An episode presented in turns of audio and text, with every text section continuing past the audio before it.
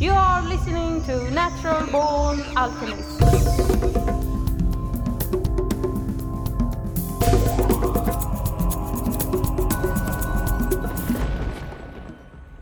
Welcome to episode number 221 of the Natural Born Alchemist podcast.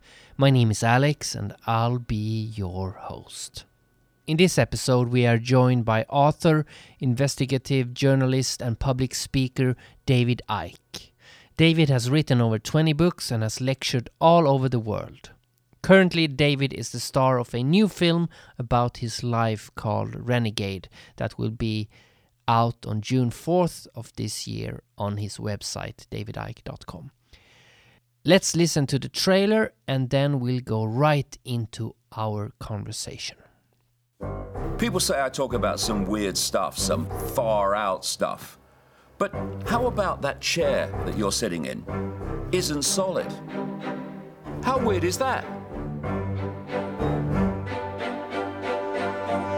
This reality is nothing like we think it is. And my next guest is David Icke. He describes himself as a full-time investigative journalist searching for the truth of what's really going on in the world. David, good morning. Morning, Ryan. I set out on a world speaking tour in the summer of 2016 because I could feel that more and more people were starting to feel uneasy about the world. You realize that there is a whole awakening movement around the world. At least giving truths out there that plant a seed. Ladies and gentlemen, can you welcome on stage David Icke? Thank you. Thank you. Whoa. Thank you. Thank you. If I have to be stopped. to stop you telling lies. It's becoming more and more of a, a challenge to find places to speak without it being cancelled. My website is blocked in schools and universities, and colleges. The system is desperate to silence what I'm putting out. Why? They're laughing at you. They're not laughing with you. We were ridiculed beyond belief. Press camped outside the house, followed us on holidays. Yes, I know people put a lot of work into conspiracy theories, but I, I still think they're actually intellectually lazy. Have you read any of my books? No. How do you know that it's intellectually lazy?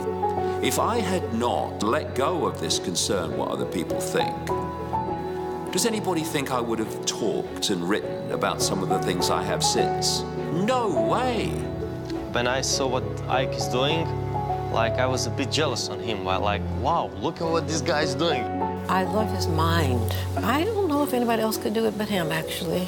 We are in a period now where speaking your truth is not just important, it's utterly crucial to where humanity goes from here. I mean, what kind of world are those kids going to live in if we go on as we are? But we're not going to. Much as that will distress those that wish it to happen. Good. The world needs renegades, and it needs them now.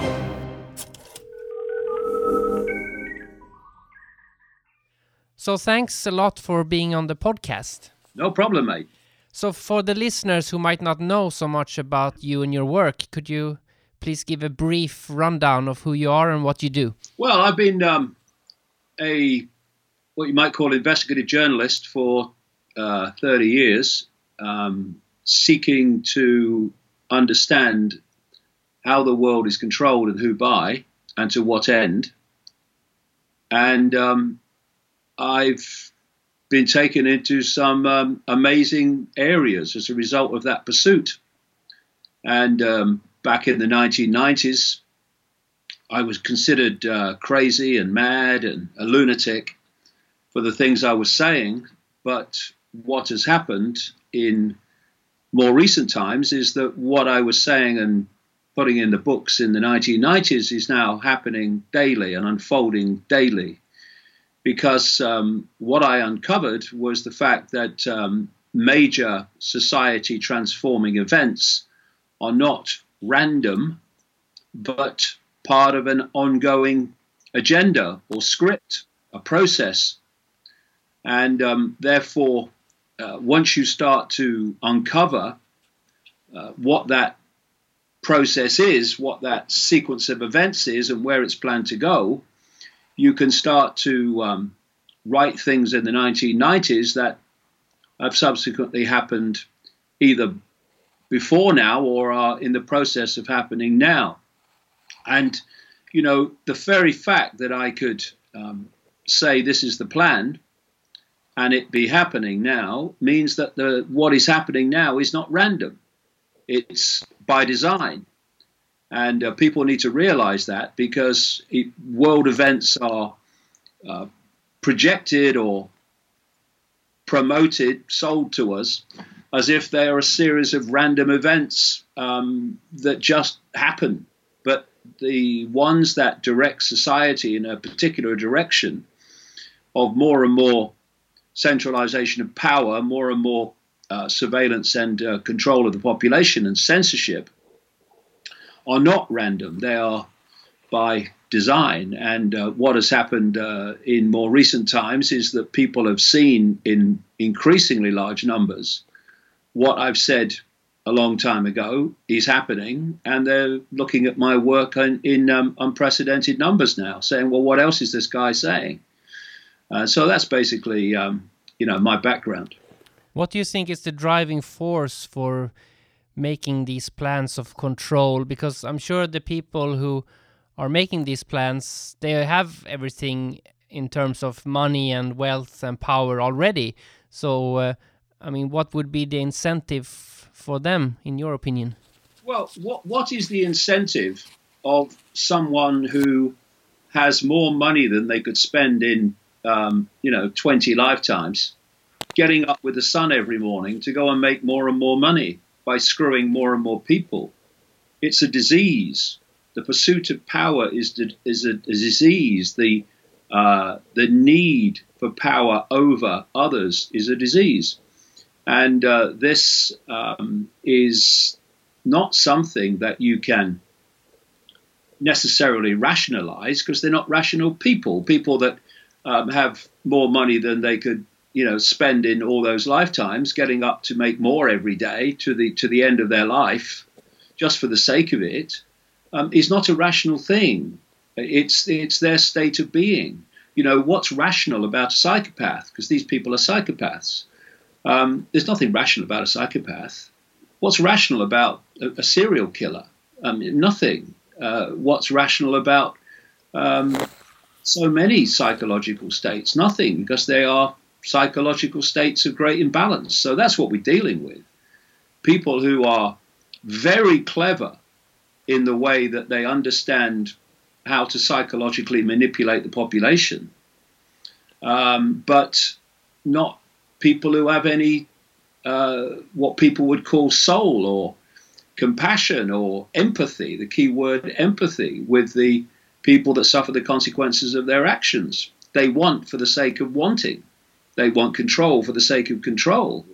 Plus, of course, you say, you know, they, they have everything they want. Well, they don't, clearly, otherwise they wouldn't be pursuing more and more. And you know the the story the the the picture is, is is much bigger than that much bigger than we can you know talk about in um, a short interview which is why my you know I write so many books but you know there is a network that doesn't just operate today but it's operated for thousands of years getting more and more power gathering more and more power uh, into itself to the point now where it has enormous centralization of power over the uh, the world in general, but still not as much as it desires and it pursues. And um, so, uh, you know, the world is controlled by this web in terms of its direction, and the whole basis of its modus operandi is controlling human perception. Because if you control human perception, you control everything. You control human behavior, which comes from human perception. And human perception comes from information received. Uh, that's how people form their perceptions from personal experiences or uh, the newspapers or the 10 o'clock news, a, a posting on Facebook. These, these are the sources of information that lead to perceptions being formed, which then leads to behavior being expressed. And uh, what we're seeing now with this uh, gathering outrageous level of censorship uh, on people who are questioning the norms and challenging the norms that we're told to believe in um, are uh, is is exactly what you would expect because if you want to control human perception by controlling information, you don't want someone else putting information out that challenges your information. So you want to silence it, and that's what this is all about. It's what political correctness is all about, which is nothing more than the target population um, censoring itself and um, uh, intimidating itself so that we go into this most insidious form of censorship, which is self censorship.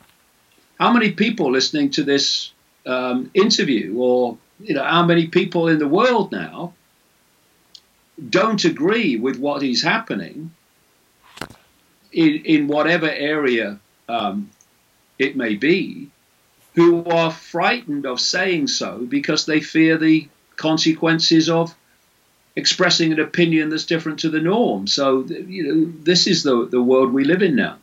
Sometimes it doesn't seem that clever to censor. I remember the Rupert Sheldrake, Graham Hancock TED Talks that were censored or banned, and they became the most watched and downloaded of all the TED Talks. Well, well yes. I mean, of, of course, um, when people um, censor, and this is clear that this has been censored, this has been banned.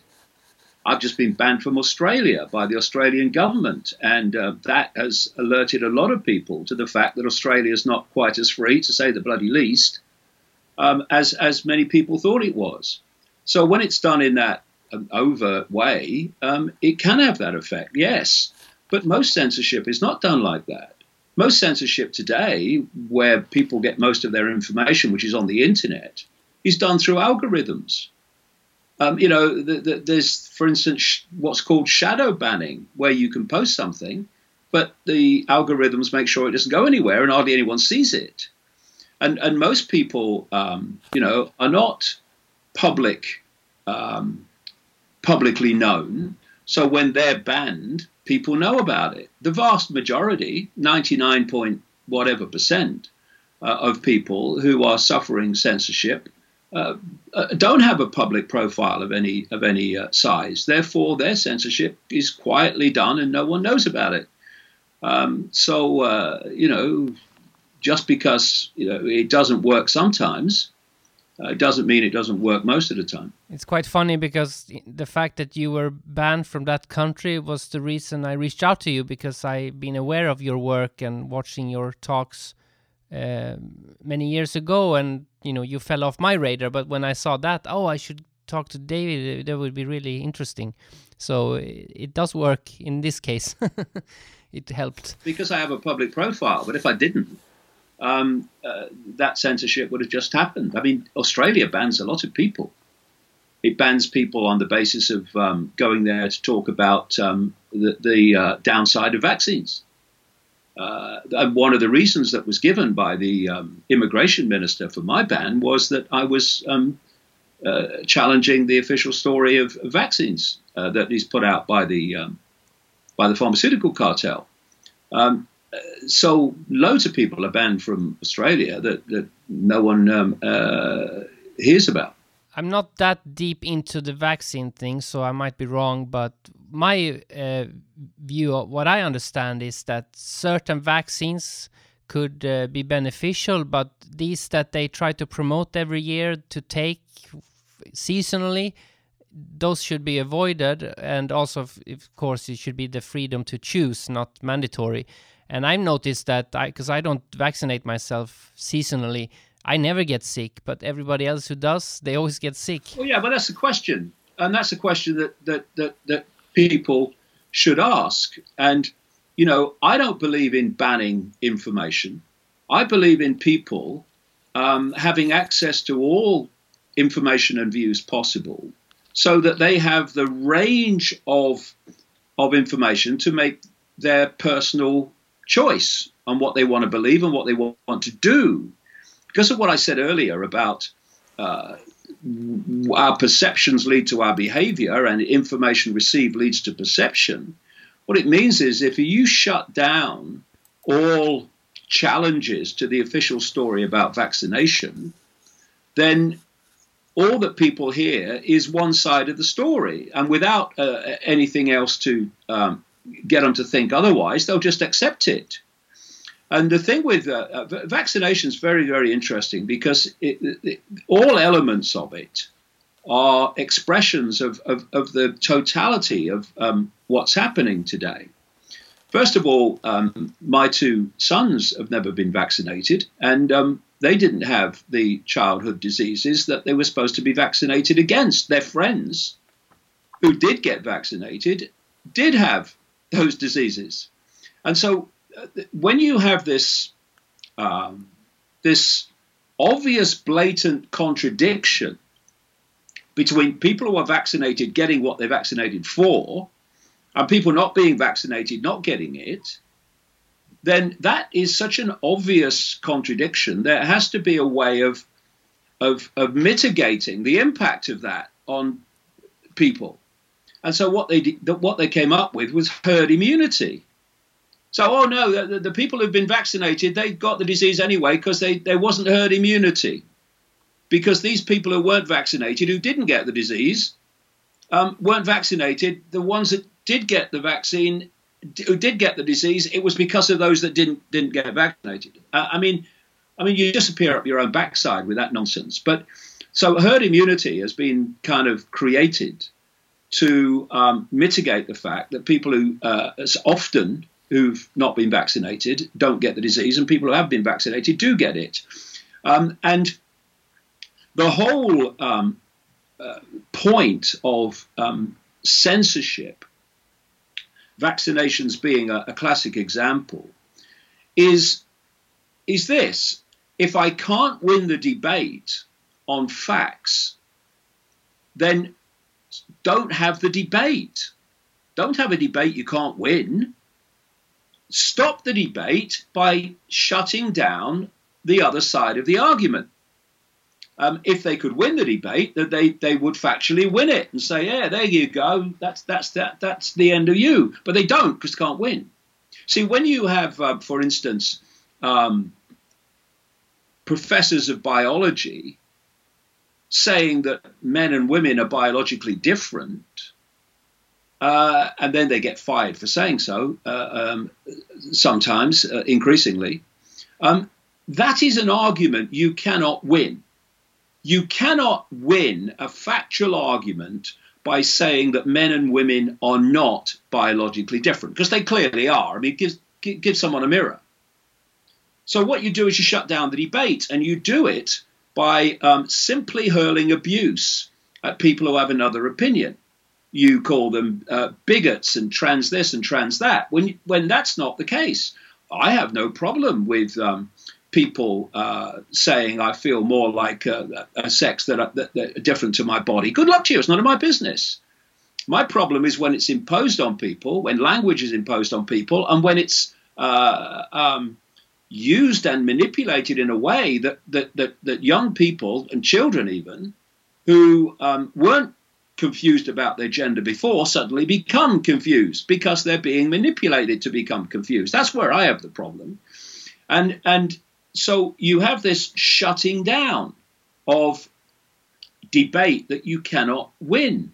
I mean, another reason that I was banned from Australia, according to the um, document sent to me by the immigration minister, who did this off his own bat, by the way. The the, the um, immigration ministry gave me a visa, saw no problem. I've been there ten times with no problem. Um, back in in uh, September, and then in February, four hours before my flight left, the immigration minister decided off off his own initiative, um, not the ministry, to to ban me. And one of the reasons on the list was that I was um, I was not accepting or I was challenging the official story of human caused global warming. Now, again, um, if you can't win a debate, they don't have it. You know, if if um, you're confident of your facts, you welcome debate. You don't you don't shut it down by hurling abuse at others and calling them deniers. You say, well, let's put our facts on the table and let's um, let's let people make their own minds up. Uh, and all over society now, increasingly, you see debate being shut down for the simple reason that those promoting a certain agenda for society can't win the debate, so that they turn to abuse. Um, political correctness is another example. Um, and I, I have a simple phrase if you want to know what the agenda is, then look at what you can't have another opinion about. If you can't have another opinion about a subject without being uh, bombarded with abuse and vitriol, then whatever's being pushed on that subject is the agenda. What do you? What could you say to somebody reading your books and uh, becoming very angry? Because from my own personal experience, reading your earlier books, um, thinking about how people were controlling our lives and the reasons for war and all all these things. You as a young man you can become very angry and anger can also be very bad for you. It's a bad energy. So how could you think about these topics and still keep a positive energy inside? Well uh, i mean many things. First of all I see nothing negative about finding out what's actually going on in the world as opposed to what we're told is going on. If you want a negative state, then I'll give you one ignorance.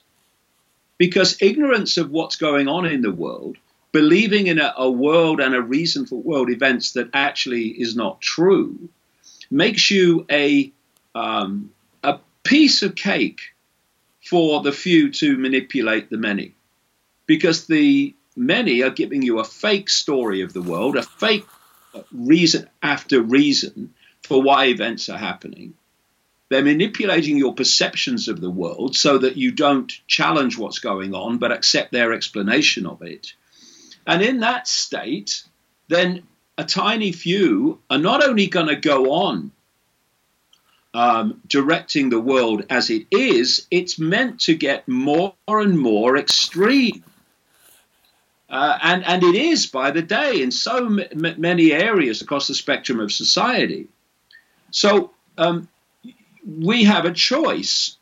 We can um, read this stuff about what's really going on and what the agenda really is and why this is happening and that is really happening and we can say, okay, what am I going to do about it? Um, or we can uh, get angry and frightened, and uh, what what what what's the use of that? And I'll tell you this: if, people say, well, you know, I get angry when I find out what's going on, okay, okay, so how are you going to direct that? You know, anger is not necessarily a bad thing at all. It's it's it's how that energy is channeled. Anger and and um, outrage can be channeled into aggression and it could be channeled into abuse or it can be channeled into an unquenchable determination to do something about it. Uh, and in terms of, um, you know, uh, fear and, um, and anger, well, let's stick around just a little bit longer and not much more and see how extreme it gets, and then see how angry and, and fearful you want to get. You know, we're being taken down a, a, a road which has a nightmare human society, a, a, an Orwellian society, and then some at the end of it. And uh, we can deal with it now, or we can deal with it when it's we're much further down the road, and the ability to deal with it by the circulation of actually what's going on will be so much more difficult because the censorship now is not where it's meant to end. It's meant to go on and getting more and more and more extreme. And and I have this phrase: um, know the outcome and you'll see the journey. When you know what the outcome is designed to be, then you see the journey towards it in daily changes in society, laws, actions. And where this censorship is meant to end is in a situation where no one ever hears or sees anything that the system, the establishment, doesn't want them to see and hear. That's that's at the end of this, where where there is no challenge whatsoever to the um, to the established uh, alleged norms, because it's not allowed. And so every day we are we are stepping closer to that through Facebook censorship, Google censorship, Twitter censorship, Amazon censorship, uh, and so on. And um, so we're going to deal with it now. Well, we, we, still have the ability, at least on some, it's you know not like it was, but but at least we have some channels of communication left, or when there's none left. You know, people need to need to start um, growing up, frankly, and uh, realizing where this is going, and stop running away, because you'll run away for so long, and then eventually there'll be a wall at the end of the road, and there's no more running, and there's no more freedom at that point either. So we need to sort it out now, um, or um, it won't be sorted out at all. One hurdle I always think about is this concept that you can't really change a system with the same system that created the system. That's wrong. So how can you go about that? Well, one of the things we need to do is to stop cooperating with our own enslavement. And one, one major way now that people cooperate with their enslavement is by being intimidated into silence.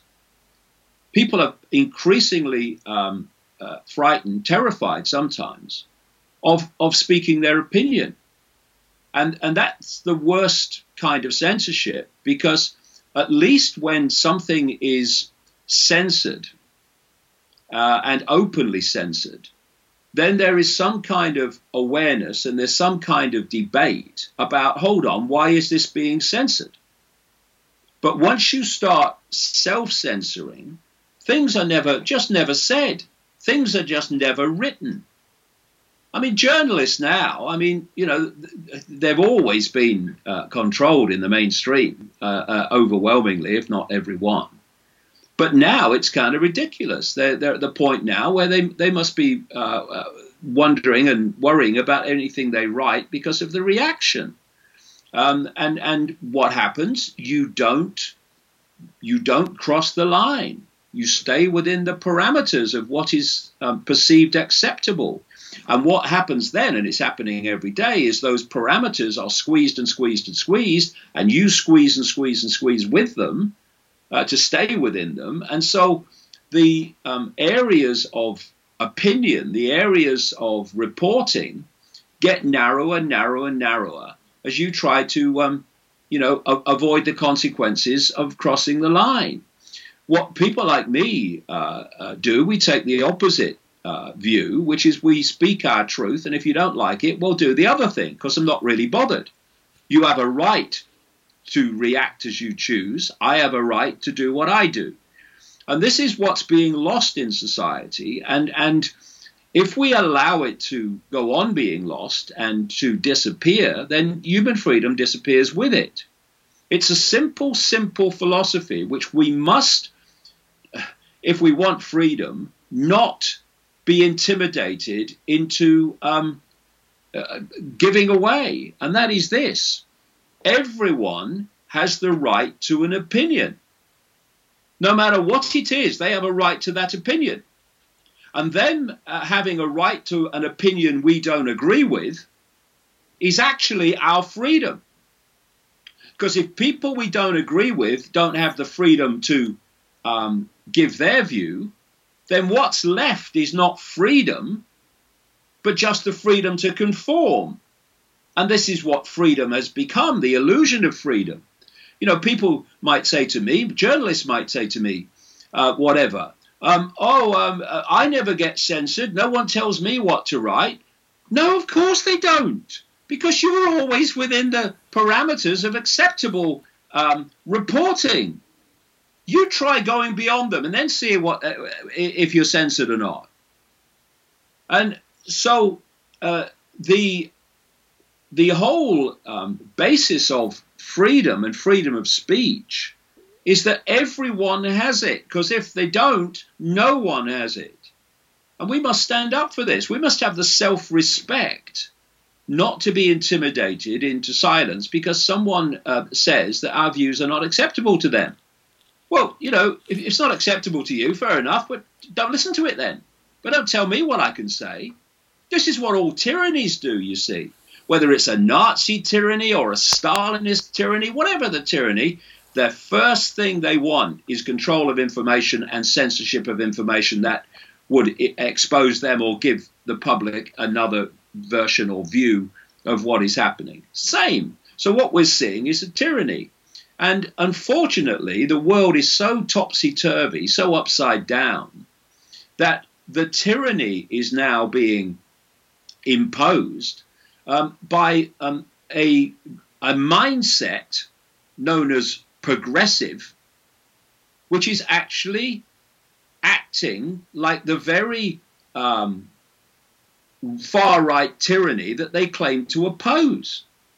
It's, it's the progressive mindset that's driving political correctness, that's driving censorship. And we now have this, um, this alliance almost between uh, major uh, giant uh, companies, not least internet companies, censoring alternative views, and this progressive mentality cheering them on. So um, we have gone through a process which has almost been seamless until you stop and look at it, where the traditional left in politics that I grew up in, that would challenge the power of corporations, that would, that would challenge censorship, like at Berkeley University in the 60s, where there was mass marches of students demanding freedom of speech. And now the same um, uh, students, not the same people, obviously, but the same students at the same universities are now going on marches and, and protests demanding that freedom of speech is taken away. And this is the process that they go through. And it's been a psychological programming of uh, multiple generations. It is this I am right I am right. Therefore, if I am right about whatever I say, then those who have a different view to me must necessarily be wrong. And because they're wrong, what does it matter if they have freedom of speech or not? It's wrong. They're wrong. So what's it matter? The only freedom of speech that really matters is mine because I am right. I, I had a, there was a guy in Canada who tried to shut down my meetings over many years, um, who um, major uh, censorship and quote what we would call today progressive. And he said to a journalist that basically David Icke is mad. Therefore, anyone that listens to him is mad. Therefore, this was the this was the quote what is the benefit in allowing him to speak? And I came across that mentality quite a long time ago now, and I see it everywhere today, not least in this progressive mentality, um, which um, uh, believes in its own self purity while acting like everything it rails against. That's what confused me when this fake news concept came out because ever since I was a teenager, I always viewed the news as fake in some way. I didn't trust it anyway. And so when I started hearing this fake news, it became a sort of Trump word. Uh, so if you call the news fake, you were instantly like an alt right Trump supporter. And I, I, was always thinking, well, the, the news is fake. It doesn't matter who says it, you know. So, so it's a bit confused. It took a while for me to realize that they've hijacked the word and put it in a certain agenda group. Exactly. I mean, it's very simple. A number of things that that happened when Trump got elected, um, which can be explained. But um, and, and I'm not a Trump supporter. You know, I, I think Trump is as controlled as anybody, um, and I'm certainly not a Hillary Clinton or this this this raft of, of extraordinarily um, unimpressive people who, who are saying they're going to run for um, president for the Democrats. Um, I have a, a, lot of sympathy with one of them, uh, not necessarily in everything she says, but Tulsi Gabbard on the basis that she has a long and um, commendable record of opposing um, wars of acquisition and catastrophe in the Middle East. Um, but but the rest of them, whoa! I mean, what a shower! So I'm not. I don't come from the the, the political left or right. I think it's just a, a, a just a, a, um, another hoax to give us the illusion of, of choice. But the fake news thing, I mean, that's very simple. When you want to censor, you have to have an excuse to censor. Once you get full blown tyranny, you're not. You, you don't. You just do it. But but but when there's you're trying to sell the illusion of freedom and quote democracy, you have to find an excuse. So they're finding them now um, over and over and over again. And when um, Trump got elected, um, they said that uh, he got elected because of fake news. And the fake news was the alternative um, media. So we must stop fake news. And then they had the whole Russian nonsense, which again started immediately after Trump was elected. Uh, and so that was used. Well, Russian fake news. Fake news this, fake news is destroying society. We must stop fake news. So, right up to present time, you've got this process now, not least through fen- uh, censorship, of um, censoring uh, information on the basis of its fake news when it's often demonstrably factually correct. It's just the wrong opinion and the wrong information that would get people to think differently to what they're supposed to think. Uh, you then uh, have had um, uh, political correctness used constantly as an excuse to censor the circulation of information. And uh, when you um, when you look at what political correctness is, it's basically persuading people they are victims and then saying you must protect the victim. And therefore, the more people you can persuade of victims over more and more subjects, like I'm a transgender victim, I'm a this victim, I'm a that victim, the more excuses you are uh, accruing with each new victim definition to censor. And, and this is what's happening. That you know, the, the people are constantly encouraged to be outraged, to be uh, to be a, have an identity of being a victim, a victim of, of society, a victim of white supremacy, whatever. And at that um, at that point, the more and more of these victims you can accrue across more and more subjects, the more excuses you've got to censor, to say, no, you can't say that anymore because someone's upset by it. You can't say that because they're upset by it. Well, let them be upset. You know, I'm up, you know, I'm not upset by by the 30 years of abuse that I've had and continue to have because I would rather be a victim of a oh not a victim, I'm not, absolutely not, wrong word.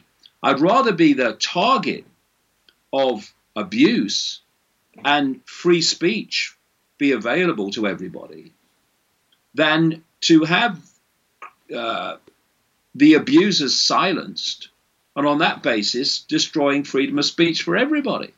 Instead of this is not one of the uh, a point. Instead of encouraging people to be victims and upset, and that's what is happening for reasons I've explained, more victims, more censorship we should be um, working with children and young people to be not victims, but to have such self security in and of themselves that you can hurl anything at them and it won't affect them. Instead of developing weak people, weak people emotionally, not least, we should be working to build strong emotional people that are not affected by the stuff that gets thrown at them and the slings and arrows of life. But if you do that, you start removing the number of victims, you start removing the number of excuses you've got for censorship. And anyway, you don't want strong emotional people. You don't want uh, uh, people who say, I'm not having it. I'm not having, you know, what's being imposed on me. I'm not going to um, cooperate with my own enslavement. You want weak people because weak people then look at other, uh, look outside of themselves to things like authority to protect them from what they're they've been manipulated to be a victim of. Oh, stop them doing it. What we should be doing is getting people into a state of emotional strength and self security where they don't bloody care if they're doing it. It doesn't affect them. You know, I, I get, I've had historic levels of abuse and ridicule. I mean, does it look like it's affected me? No. You keep speaking your truth. Uh, because, you know, if someone says something different, well, that's their right. So you've recently made a film. Could you talk a bit about that?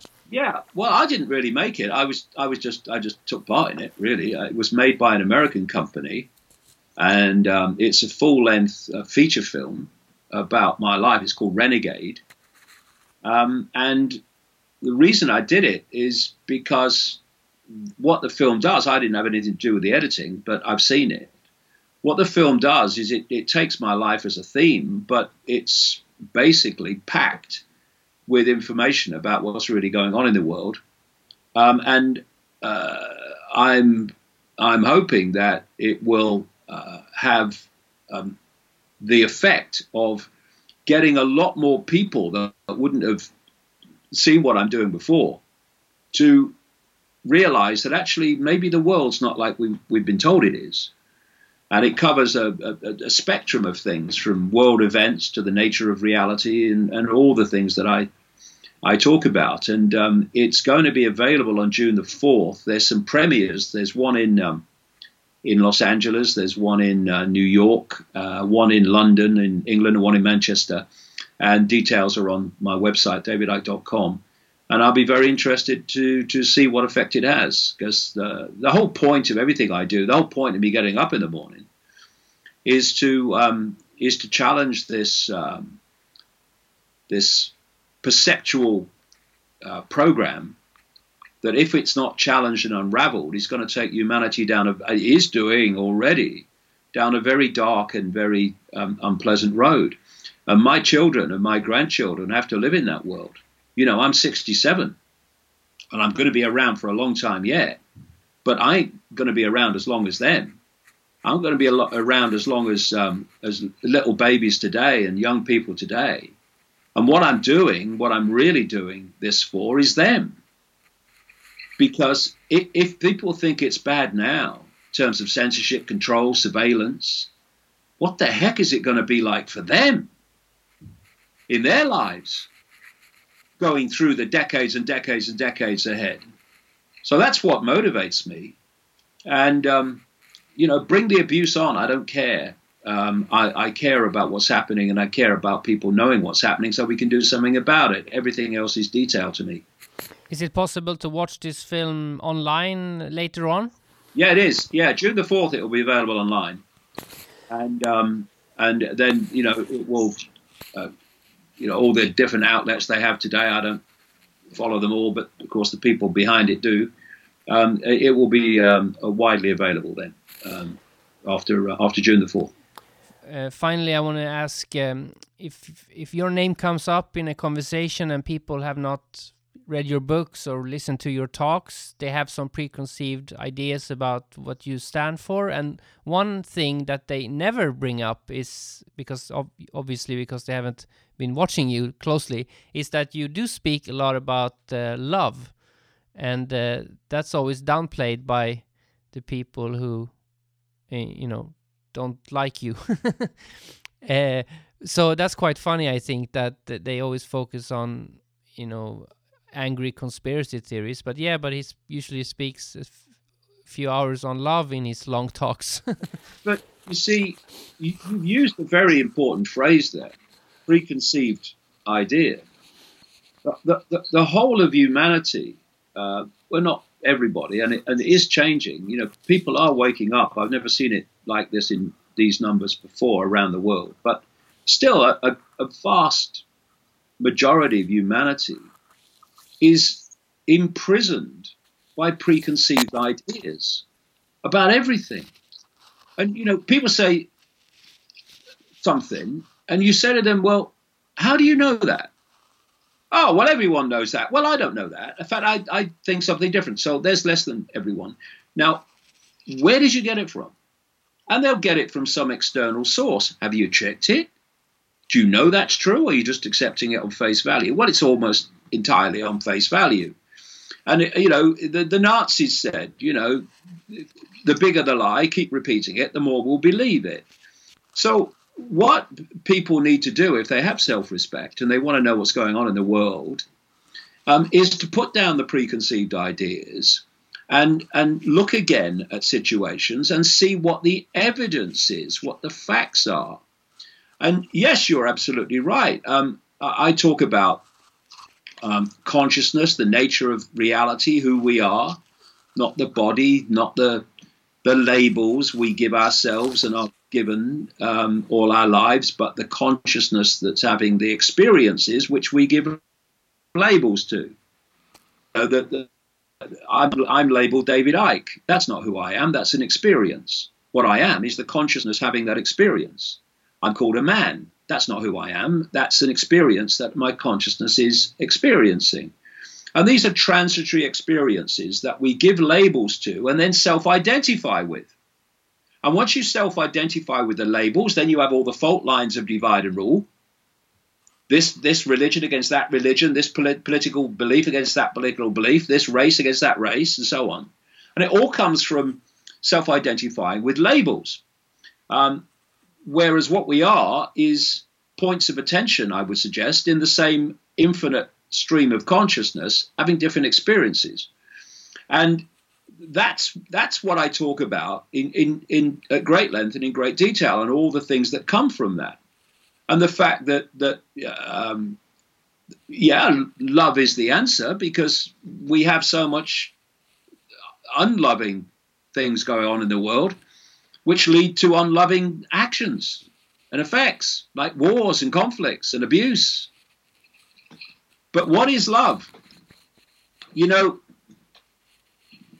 that's that's probably the most misunderstood word all, of all, because you know love is perceived so much as a physical attraction when that's a physical attraction. You see true expressions of love in friendship, for instance. You know, you can have a partner who you are uh, physically attracted to who will eventually turn on you and walk away or cause you problems because the attraction dies. But a friend is always there, no matter what. That great line about a friend is someone who walks in the room when everyone else is walking out. A friend says, I don't agree with what you've done necessarily, but I'm your friend, so how can I help you? That's that's true uh, expression of love compared with uh, you know other forms of relationship. I would suggest. And what is love? Is it um, I love you, darling, and and and you know I, I send you uh, roses on the right day because it's in my diary? Or is love doing what you believe to be right, no matter what the consequences for you? And you know, people might might say, "Oh, you're saying this, you're saying that. That don't sound like love." Well, hold on a minute. The fact that I'm doing it is an expression of that.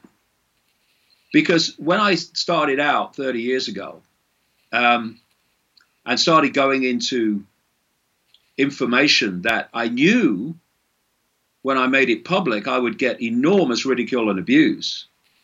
I did it anyway. And I did it anyway because I don't want the world to go on being what it is, and I certainly don't want it to go where it's planned to go for the young generations who will have to experience that full blown. And so you get up every day to try to make a difference. and that's an expression of love. In um, in the sense of I don't have to do it.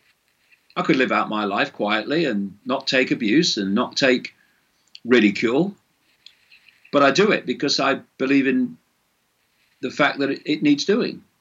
So love takes many, many um, expressions. It's like courage. You know, you look at physical courage. You look at the extraordinary things that troops do in battle. Enormous feats of courage, putting their lives at risk to help a, a, a colleague or whatever. And that is, that is an amazing thing, physical courage. But there's another form of courage, which I don't know what you might um, call it emotional courage, I don't know, which so many people with physical courage don't have. But it's just as important, many ways more important, because, for instance, you you'll have a soldier who will uh, do an amazing feat of physical courage to save a a friend, who will be terrified of saying something that another soldier with more lines on their arms um, won't like. You'll go, you'll go into battle, you'll do amazing things of physical courage, but you're terrified of the um, of upsetting someone with more lines on their arms than you have, superior officers or whatever. And you see this um, in society in general, where people will do feats of physical courage, but be terrified of taking on the system, not in a physical way, but in a in a another way that says, "I'm not having it. I'm not standing for this." No, no, I'm not not going to say that because you tell me to. You you tell me not to say it. I'm going to say it louder. That's another form of courage, which is different from physical courage, but but fundamentally, I would say more important, especially now, where we need people to stand up with that emotional courage and say, not having it, not having it, not standing for it. And if enough of us come together like that, then this house of cards will come down because that's what it is.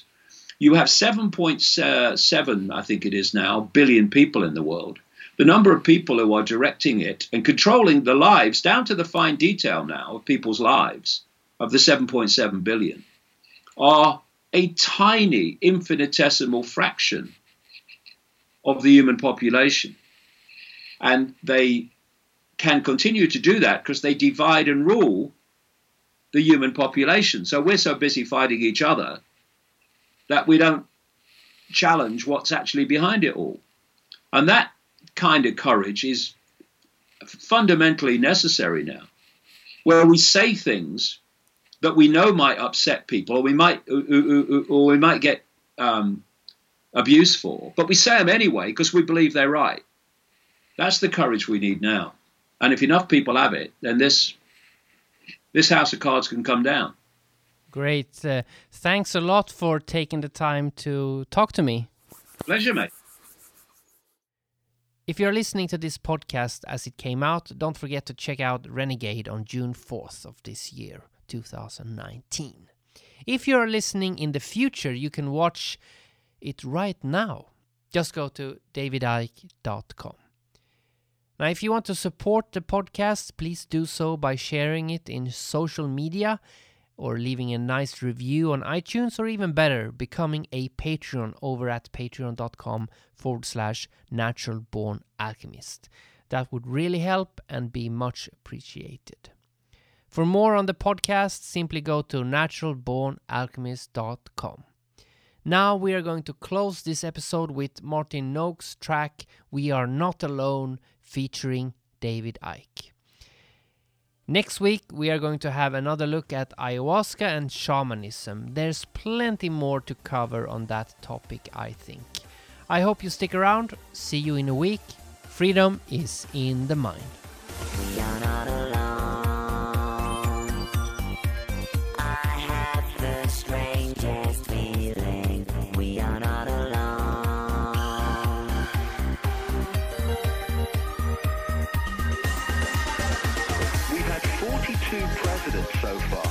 United States. 33 of those 42 are genetically related to England's King Alfred the Great and Charlemagne, the great monarch of France. N- n- 19 are genetically related to England's King Edward III. There is something which is very, very important to these people to do with the blood. George Bush and Barbara Bush are the same bloodline. The aliens aren't coming. They've been here for thousands of years.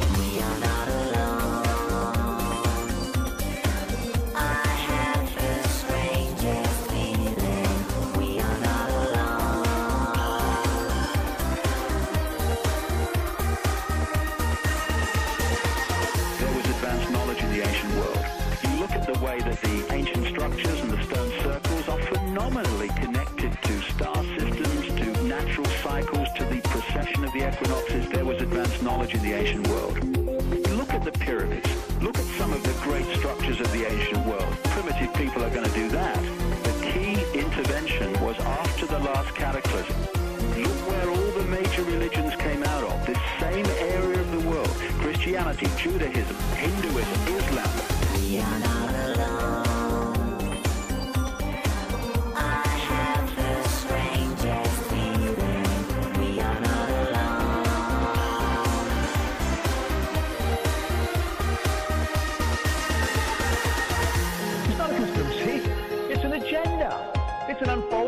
over thousands of years for the complete takeover of planet Earth by certain bloodlines. This is why the ruling families of the world have always incessantly interbred with each other. You know what Diana's nickname for the Windsors was? The reptiles and the lizards. She used to say in all seriousness, they're not human. It is not snobbery. It's about holding a genetic structure. People have been controlling the world for a very, very, very long time. Time. Time. We are not alone.